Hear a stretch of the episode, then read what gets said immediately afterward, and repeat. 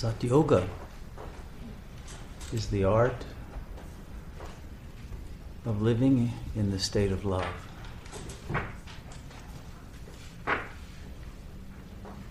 Love is our natural state. But we have become denaturalized.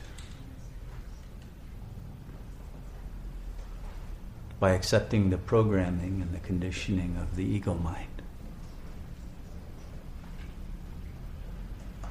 The ego mind is generally not in a state of love, which is not news to you, I can see. it's usually in a very judgmental state. And mostly attacking others for being judgmental, which is the most self righteous way of being judgmental.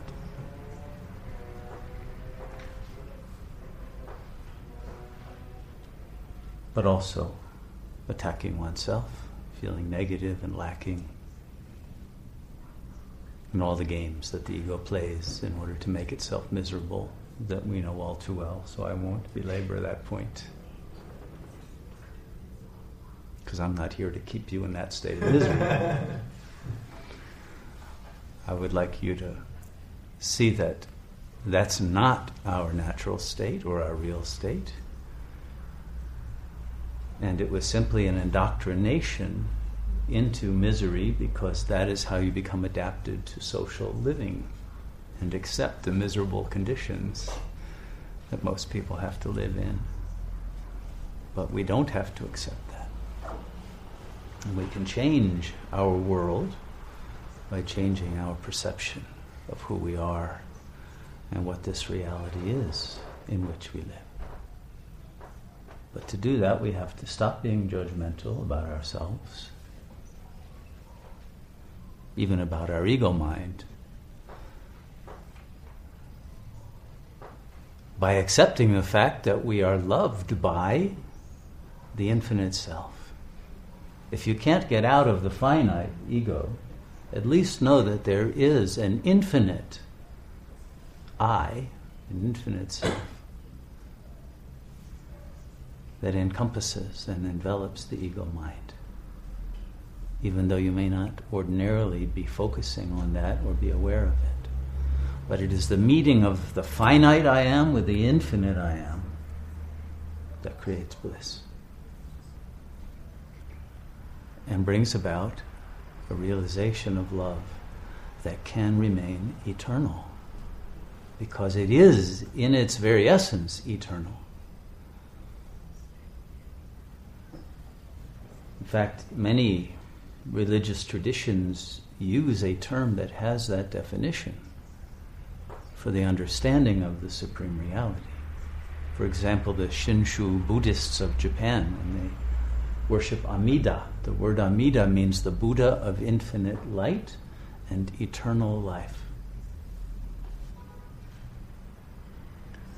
Amida is the equivalent of Shiva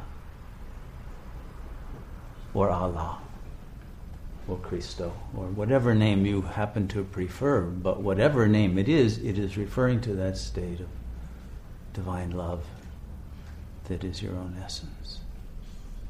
And so we are remembering our essence when we meditate and realizing we can live in that state and we don't just have to be in it for 40 minutes once a week, but it's ours for eternity if you want it. There's no obstacle except your own lack of desire to realize the infinite I am.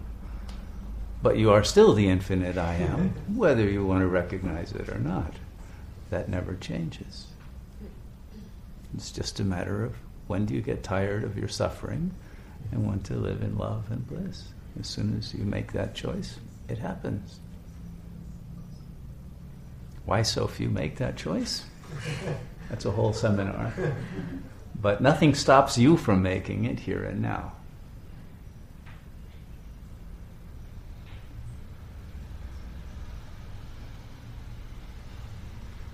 But it does mean letting go of that mind that enjoys its judgmentalness. It chews on its judgments like a dog on a bone until its gums bleed, and then it likes the taste of the blood. That's the problem with the ego. But when you like the taste of love better than of the blood of your own suffering, you'll be free.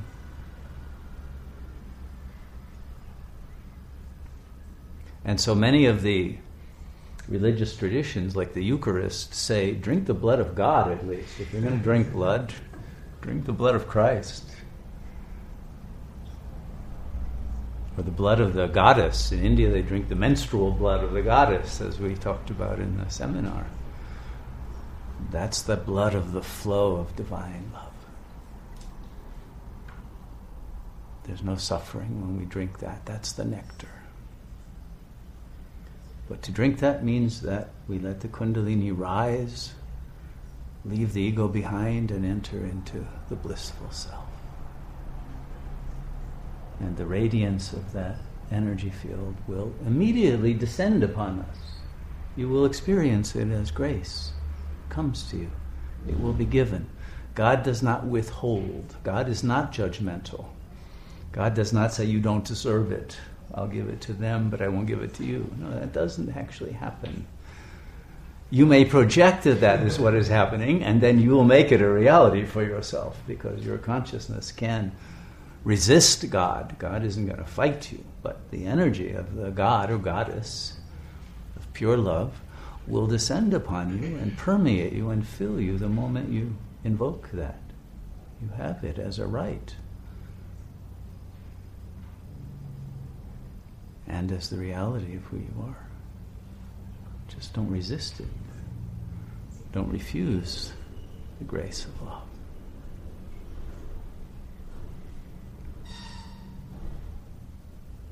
But the ego mind does tend to resist it and choose confusion or negativity or something else because what the ego knows is the moment you accept that love, the ego mind will dissolve, will be gone forever because it can't compete with love.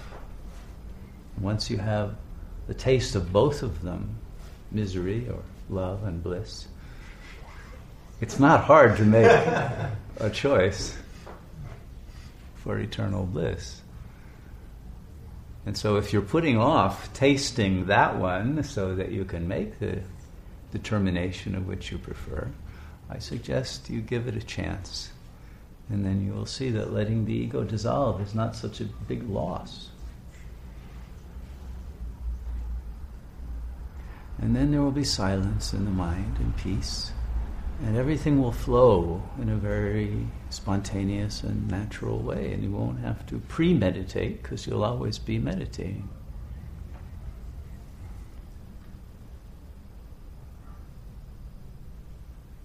And there will no longer be a finite I or a me that blocks the infinite self from expressing its energy through your mind with thoughts, but mostly with feelings, sublime feelings and intuitions and the ability to sense this world with full aliveness and vibrancy.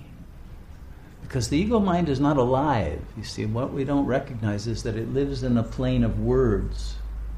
And that plane of words buffers out the beauty, 99% of the beauty of this world that we're living in.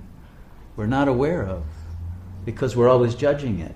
You know, even if it's a positive judgment, oh, look how beautiful that sunset was, was, you know, it's gone.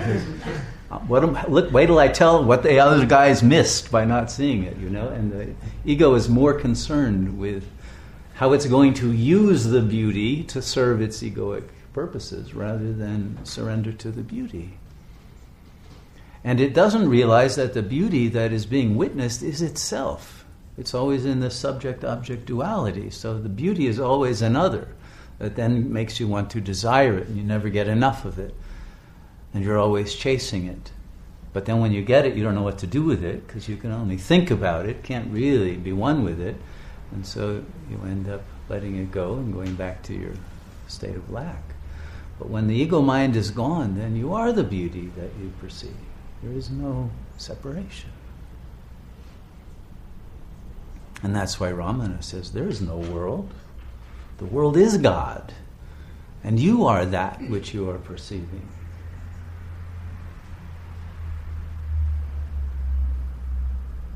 So, all of that realization of beauty and love and joy and peace and freedom, light, empowerment, all of the gifts of God are available for you now, here, immediately.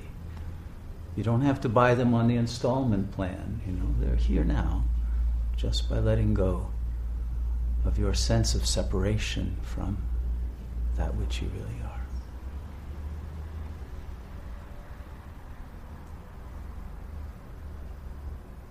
And you do that simply by silencing the ego mind and just discovering what does it mean to be to be the presence without words of that supreme energy which is always there as the ultimate perceiver of your reality let go of projecting your identity into some representation of an image or a set of words or ideas and bring yourself back into your center and you're free now. Nothing could be simpler. And once that is done, there'll be no ego left to undo it.